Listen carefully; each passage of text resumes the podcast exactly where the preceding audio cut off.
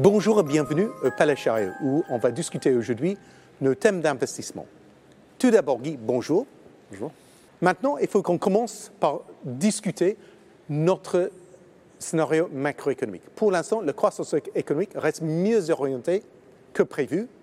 Est-ce que nous pouvons attendre quand même un atterrissage en douceur pour l'économie ou pas? Hmm. Alors c'est vrai que c'est ce qui vraiment aujourd'hui occupe le marché, c'est de savoir à quel point les derniers chiffres finalement peuvent être extrapolés, parce que les derniers chiffres étaient meilleurs qu'attendus. Donc aujourd'hui, il y a un certain espoir d'éviter finalement de, ne pas avoir de récession. Maintenant, je pense qu'il faut être un peu prudent dans ce contexte-ci. On aura un fort ralentissement quand même de l'activité, simplement parce que ce sera la conséquence des fortes hausses de taux d'intérêt qu'on a connues. C'est aussi la volonté des banques centrales que l'économie effectivement se ralentisse, parce qu'on veut aussi que l'inflation baisse. Et donc, c'est un contexte effectivement où on devrait voir une récession relativement modérée. Elle sera limitée aussi dans le temps. Mais c'est encore un peu tôt aujourd'hui pour être, je dirais, trop enthousiaste quant à éviter une récession. Mais ça fait partie de notre scénario. Et vu que la récession ne sera pas vraiment une récession très importante, euh, ce n'est pas un facteur vraiment très important aujourd'hui. Il faut aussi garder en tête que les ménages restent dans un environnement assez positif parce que le marché de l'emploi se porte bien et donc les, perspectives de revenus sont également assez bonnes, ce qui est un facteur vraiment important dans un environnement comme on le connaît aujourd'hui. Et pour faire la liaison euh, entre nos prévisions économiques à long terme, d'un côté, et nos thèmes d'investissement à l'autre côté, qui sont les tendances long terme à regarder aujourd'hui? Alors effectivement, il faut distinguer la partie, je dirais, un peu plus court terme et l'enjeu dont on vient de parler, et puis le vrai enjeu sur un horizon 3-5 ans, parce que c'est vraiment les tendances de long terme qu'on va aller aujourd'hui rechercher quand on parle de thèmes d'investissement. Et là, on a quand même pas mal de programmes d'investissement qui sont prévus.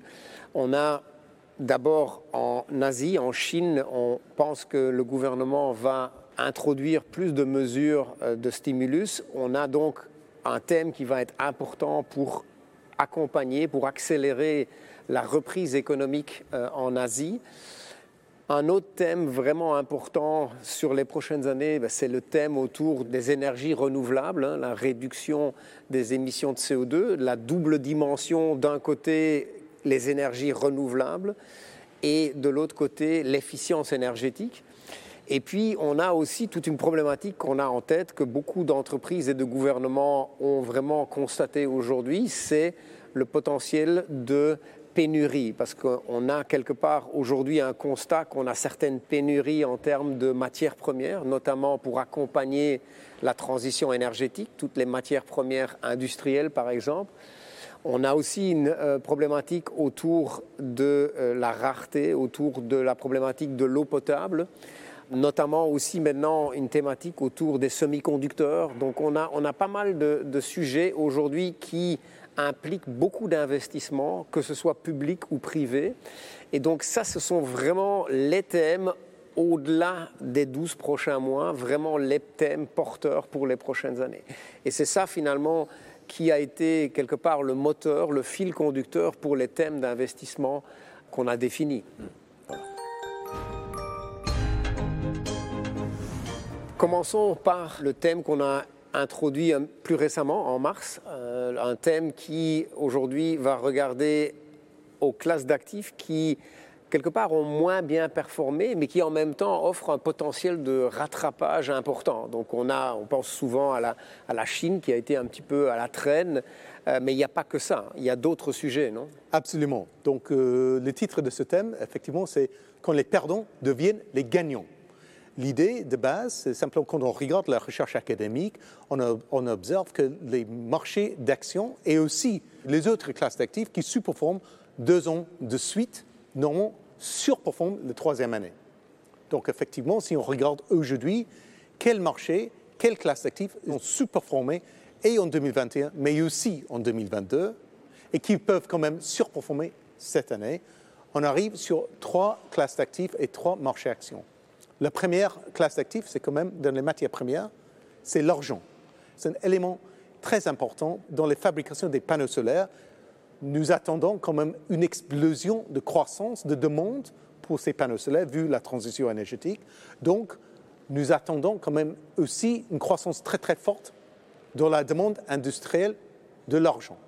Les prix ont déjà monté, mais nous pensons que le prix de l'argent va monter encore plus dans les mois à venir.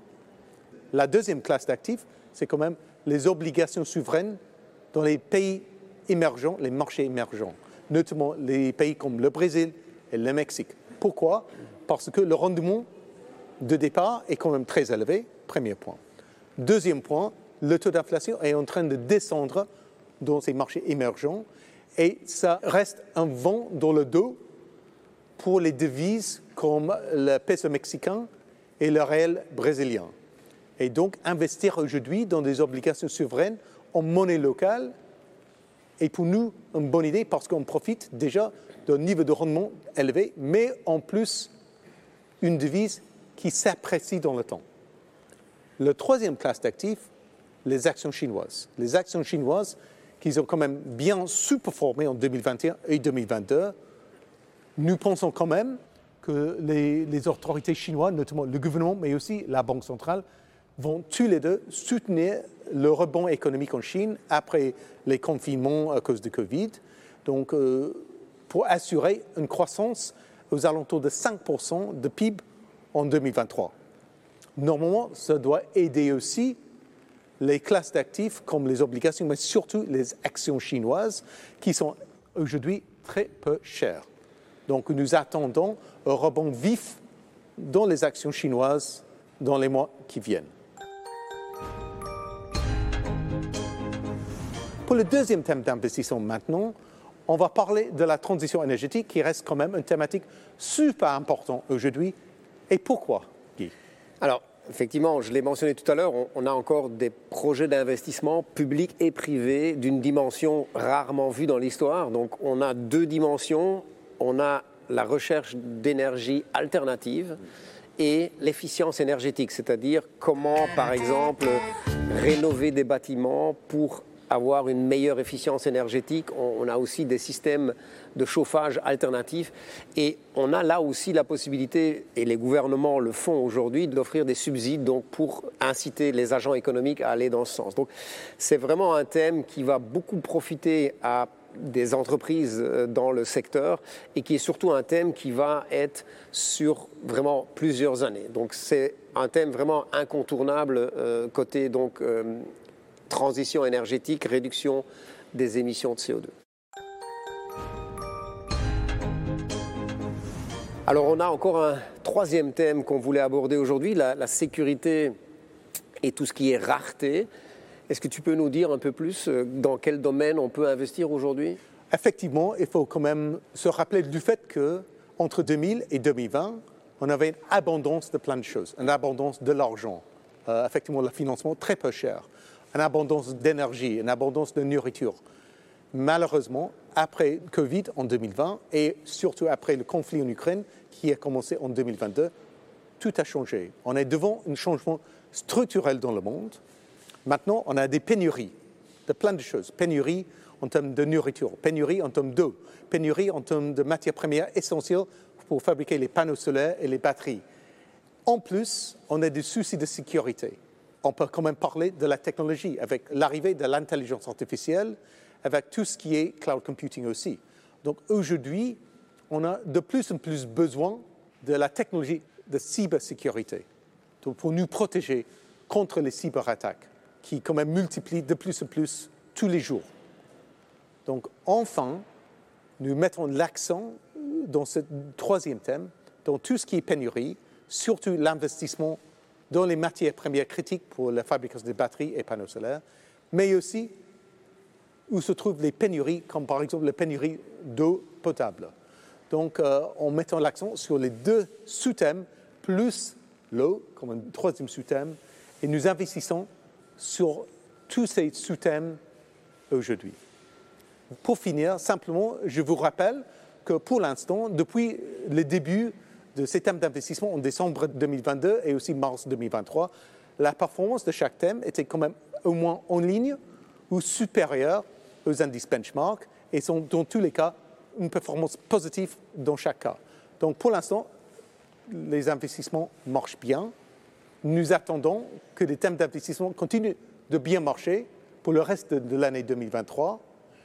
Merci beaucoup de votre attention, mes chers clients. Et pour plus d'informations, n'hésitez pas à contacter soit vos banquiers privés chez BNP Paribas Wealth Management ou de regarder notre site web Voice of Wealth pour plus d'informations sur nos thèmes d'investissement. Merci et à bientôt. Merci. Merci Guy.